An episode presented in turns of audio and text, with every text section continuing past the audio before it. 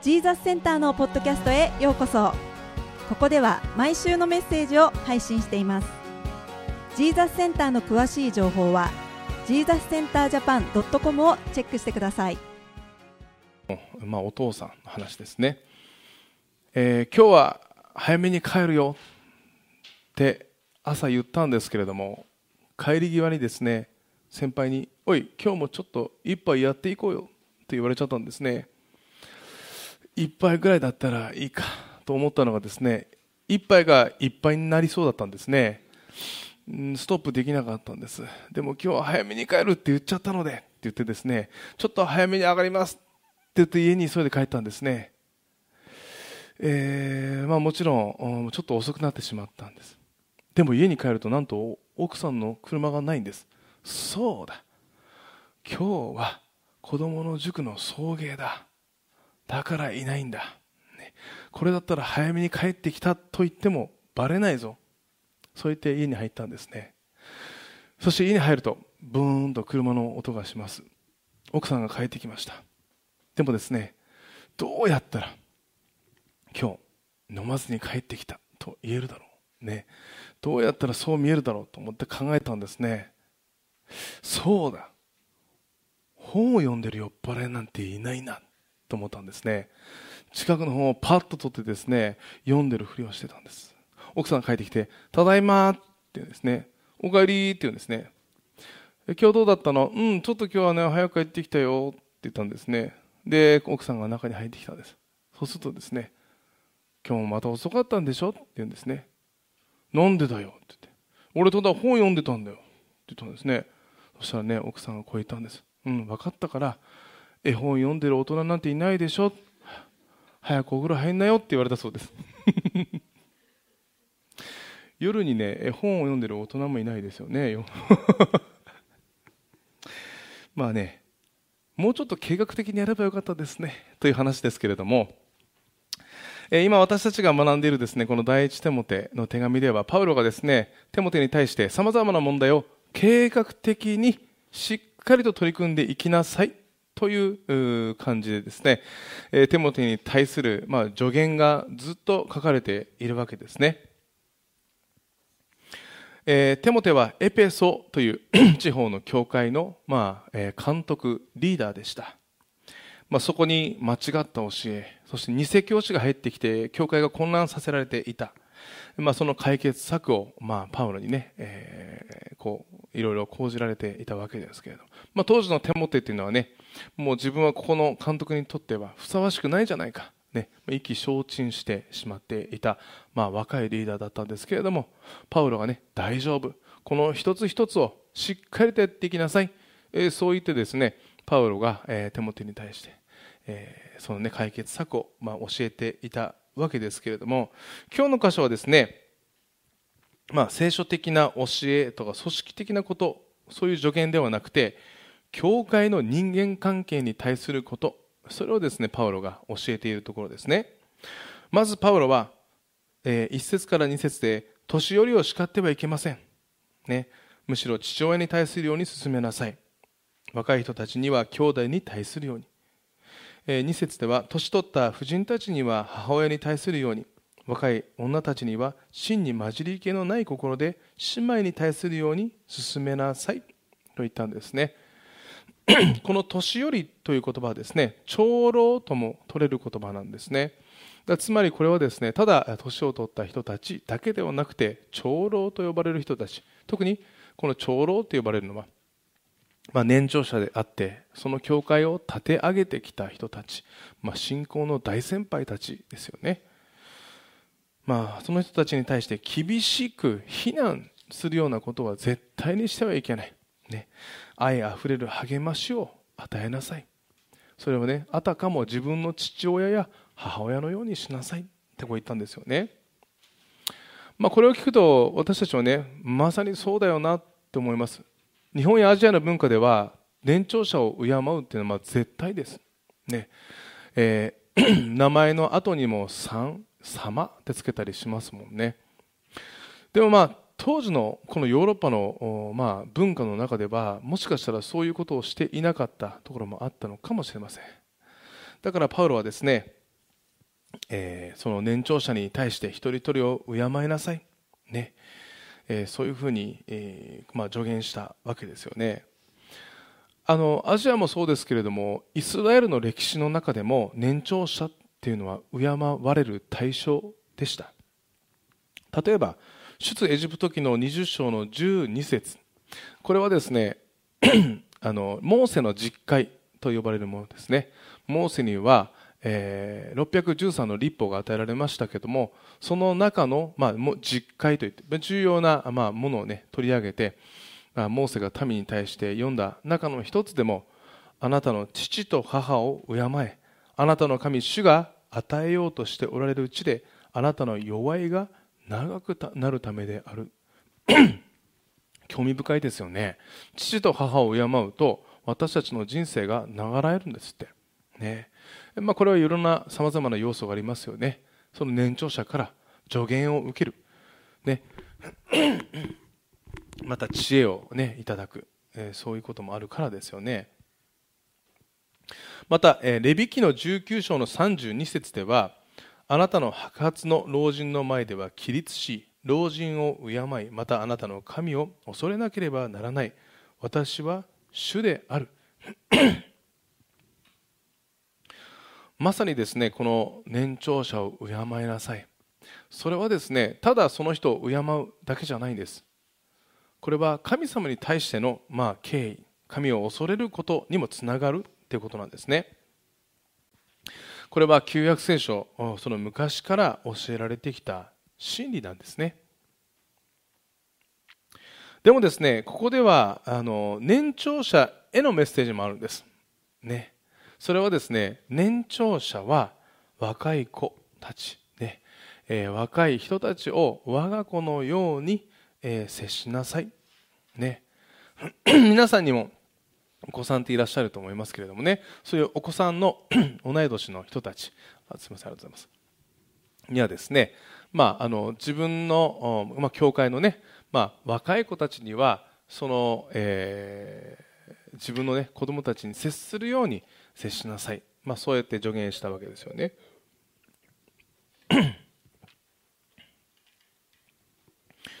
つまりですねいつも聖書では相互関係が必要なんです。一方がどうじゃないです。もちろん神様と私たちでは立場が違います。でも教会の中で、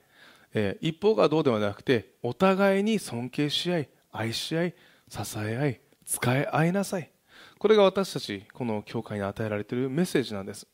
つまりこの今のジーザスセンターに置かれても、えー、そういうふうにして互いが使い合いなさい、ね、支え合いなさい、えー、そう言われているわけですよね。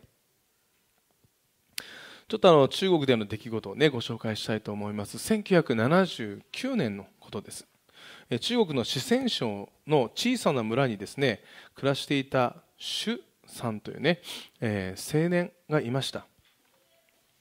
えー、主さんはですね当時15歳。でも家がですね貧しくて、まあ、あの当時豚を飼っていたんですけれどもこの豚の餌を買うお金さえなかった。だからですね毎日町に出ては餌になる、まあ、残飯を探していたんです、まあ、そんなある日ですねこの主さんは、うんと、町の中で一軒のお店に目が留まるんです。そこではですね、まあ、美味しそうなワンタン麺を食べている人たちがいたんですね、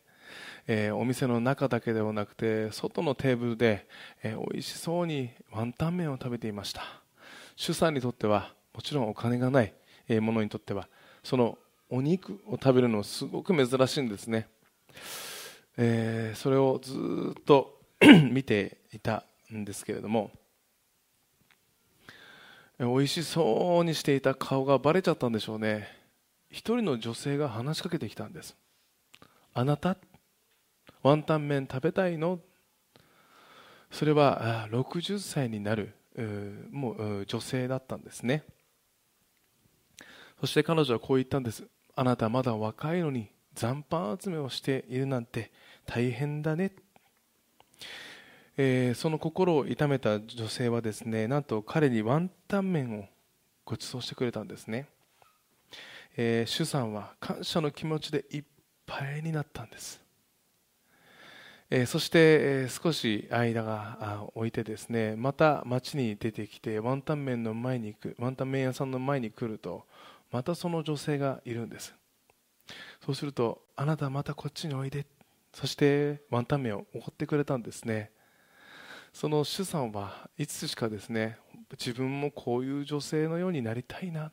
てそう思ったんです。ある日また街に出てくるとですねその女性がリアカーを引いていたんです。それを見てみるとですねすごくまあ貧しそうなご主人。そして目が見えなそうな息子さんが一緒に歩いていたんです。そうか。あの方も自分とあまり立場が変わらない経済的にも変わらないのかなとそう思ったんですね。それでもこの女性は、まえ、主さんが行くとその主さんをいつも、ねえー、目にかけてくれて可愛がってくれていたんです。それから21年が経ってこの少年だった主さんも家族を持つようになったんですね。そして、まあ、大人になってからもその女性と交流を続けていたんです。でも2002年になって主さんが38歳だった時この女性が 不運にもですね、えー、夫と息子さんを亡くしてしまうんです。そして、えー、さらにですねその女性が、えー、両足を骨折してしまったために当時のまあ中国の敬老院というね、まあ、今で言えばまあ介護施設ですけれどもそこに入居するという知らせを受けたんですね。主さんはすぐにお見舞いに行ったんです。そして敬老院と呼ばれる中国のまああのとこにね、えまあ、ほぼそこは公益だったのでほぼまあ無料で入れたわけなんですね。でもまあ無料だといってもこの女性のように一人で入居した方にとってはまあ最大の苦しみというのが孤独だったそうです。その時この女性は83歳になっていたんですね。そこで周さんは自身のお母さん妻息子と相談してこの女性を自宅に引き取ることにしたんです、ね、そして実の母親のように尽くしたんですね、まあ、あの当時ですね血のつながりのない老人を引き取るなんてそれも自分もそんなに裕福ではないのに、ね、何か見返りが欲しいのかと周りの人からね理解されなかった時もあったんです。でも、えーえー、彼えー、彼はですねたった一杯のワンタン麺 のです。恩返しがしたくてその方を引き取ったんですね。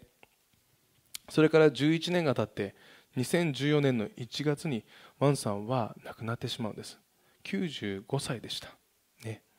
生前ワンさんはああのワンさんっていうのはこの女性のことなんですけどね。あのこの女性ワンさんと言いますが生前このワンさんは主さんに対していつもこう言ってたんですね。あなたは本当の息子ではありません。でも本当の息子のように愛しています。どう恩返ししたらいいかわからないほどよくしてくれる。あなたに心から感謝しています。と言って、いたそうです、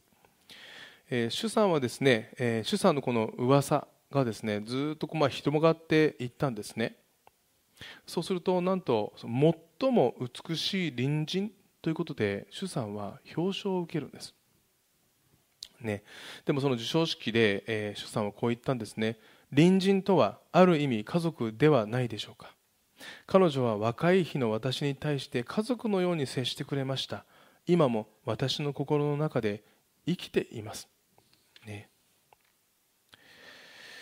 え、この女性はですね、まあ、ワン・ズー・ユーさんという方なんですけれどもねこのワンさんが自分をね家族のようにしてくれた、ね、その恩返しがしたかった。そしてワンさんを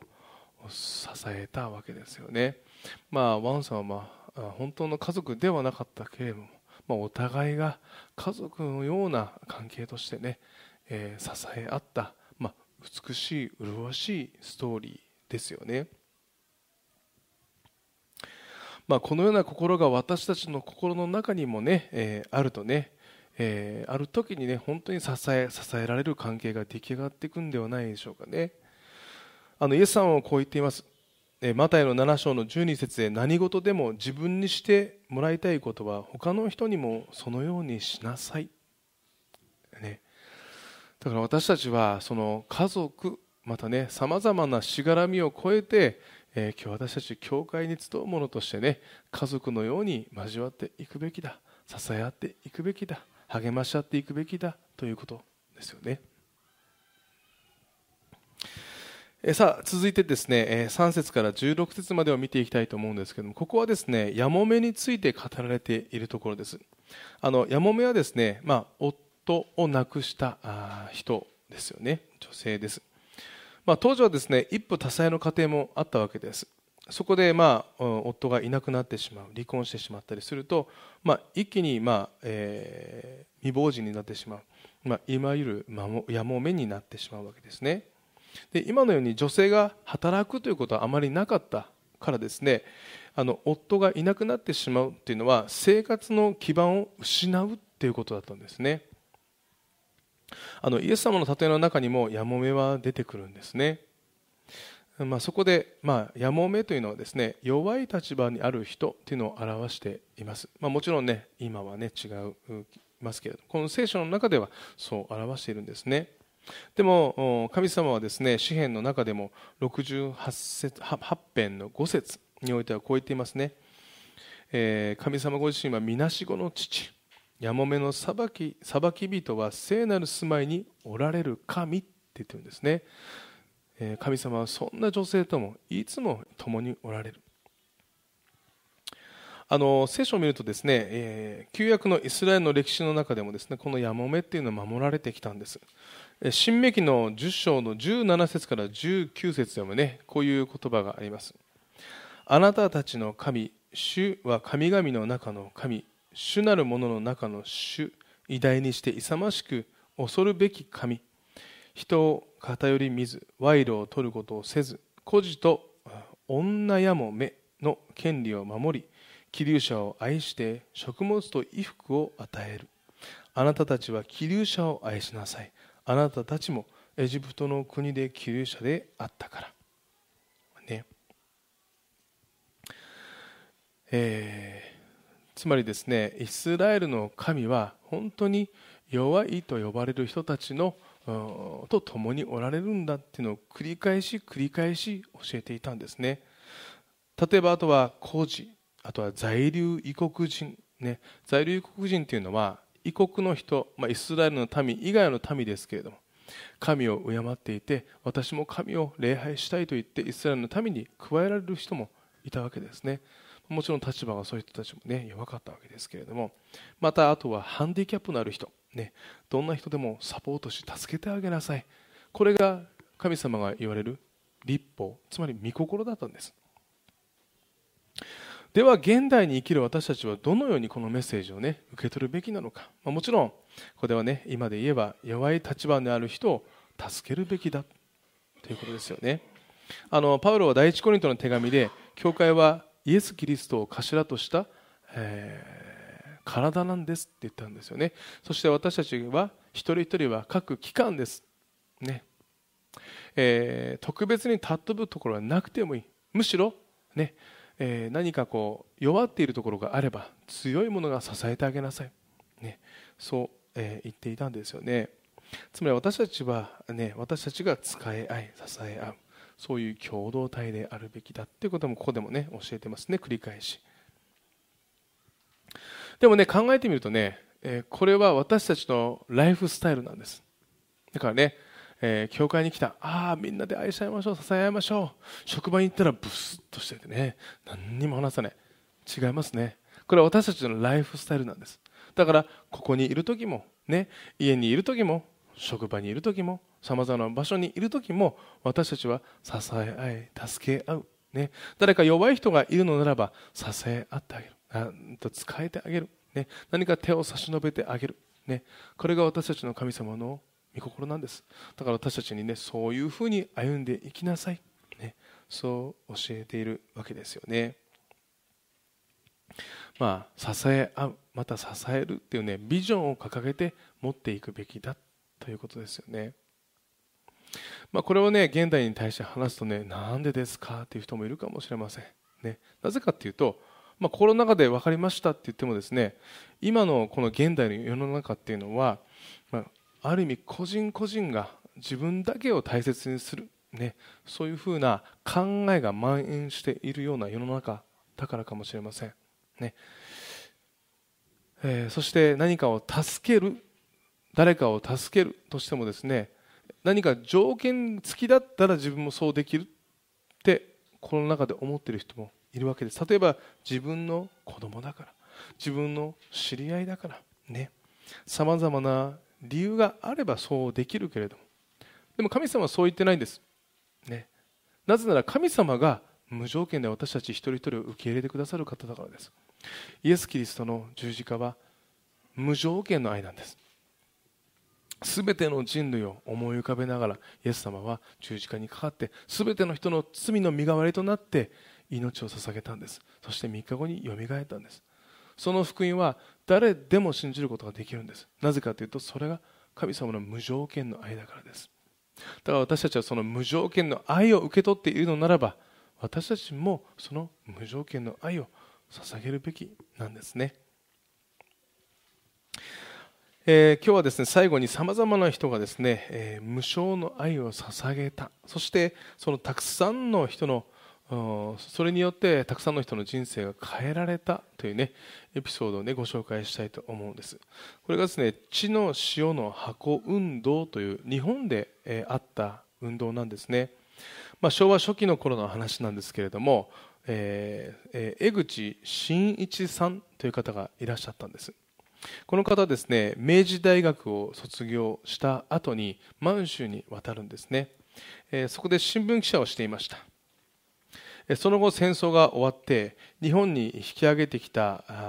あとはですね雑誌の編集とか、まあ、文筆活動、えー、ねえー、に携わっていたんですね。で当時この方、まあ、江口さんはですね詩集とか童話も書いてねすごく当時高く評価されていた方だったんですね。でもまあまあ当時ねこう物書きをする人、ま、自由奔放に生きていたわけですよね。あの時間ももう起きる時間も寝る時間もバラバラ。ねもうそれによって体調崩しがち。お酒ももちろんタバコもなんて生活だったんでしょうね。江口さんはそれに虚しさを感じたんですね。自分は何のために生きてるんだろう、えー、そして、えー、特にですね、まあ、戦後この本当に自分の心が空っぽのように感じた。えー、それをね癒すものがないのかってものをずっと探し続けるんです。その時に出会ったのが聖書だったんですね、えー、その後も聖書に親しむようになって教会にも集って、えー、後にですね西千葉教会というところで洗礼を受けます、ね。えー、でもで、えー、でもその信仰の歩みはですね決して忠実なものではなかったんですね、彼にはですねエネルギーまた野心ってものがあったんですけれどもなんかこう方向性を見失っていたんです。神様は信じてるけど自分はどうすればいいんだろう、ね、そうやって思っていたわけですね。でも1956年、江口さんの,、まあ、その人生に転機が起きます。当時ですね江口さんは、まあ、詩人として細々と暮らしていたんですけれども満州で一緒だった人が「江口俺を支えてくれ」って連絡あったんですね。でどうしたんだ、まあ、一回来てもいいぞ、まあ、江口さんもね奥さんと話しながらねちょっと友人が困ってるからって言って、まあ、彼らを引き受けたんですけれども、えー、そこでですね、まあえー、5人家族が自分の家に、まあ、住むようになってしまったわけですよね。まあ、なんとかしてね、えー、彼を養ってあげたいけれども、まあ、もちろん、あのー、その経済的にもそんなに裕福ではなかったので、当時江口さんが言っていた教会に相談したんです何か余っているものはありませんか？そうするとですねたくさんの人がさまざまな火災道具そしてですね食べ物をね、えその家族に対して捧げてくれたんです。それだけではなくて当時ですね教会のメンバーの中に鉄工所の課長を務める方がいてそしてそのご主人をうちにまあ日雇いでいいんだったら雇ってあげるよって言ってまあ雇わせて働かせてくれたんですよね。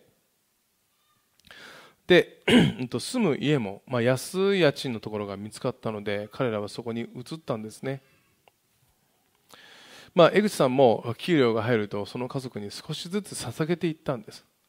でも5人という家族を養うのは大変だったんですね、まあ、いくら江口さんたちが捧げたとしても、えー、そのご主人が仕事をしても焼け石に水のような感じだったんですね。もうもらったらすぐにプラがパーッと消えてしまう。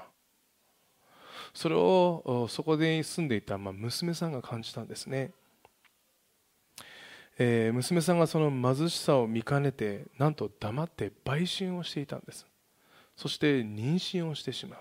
そして中絶をするという出来事があったんですね。江口さんはその話を聞いてえー、本当に悲しんだんですね。16歳の娘がそんなことをしなくてはいけないとは、えー、そう言ってねどうすればいいんだろう。そう言って江口さんは憤慨しながら祈っていたんです。でもある日教会の人たちがその江口さんに捧げてくれたことを思い出したんです。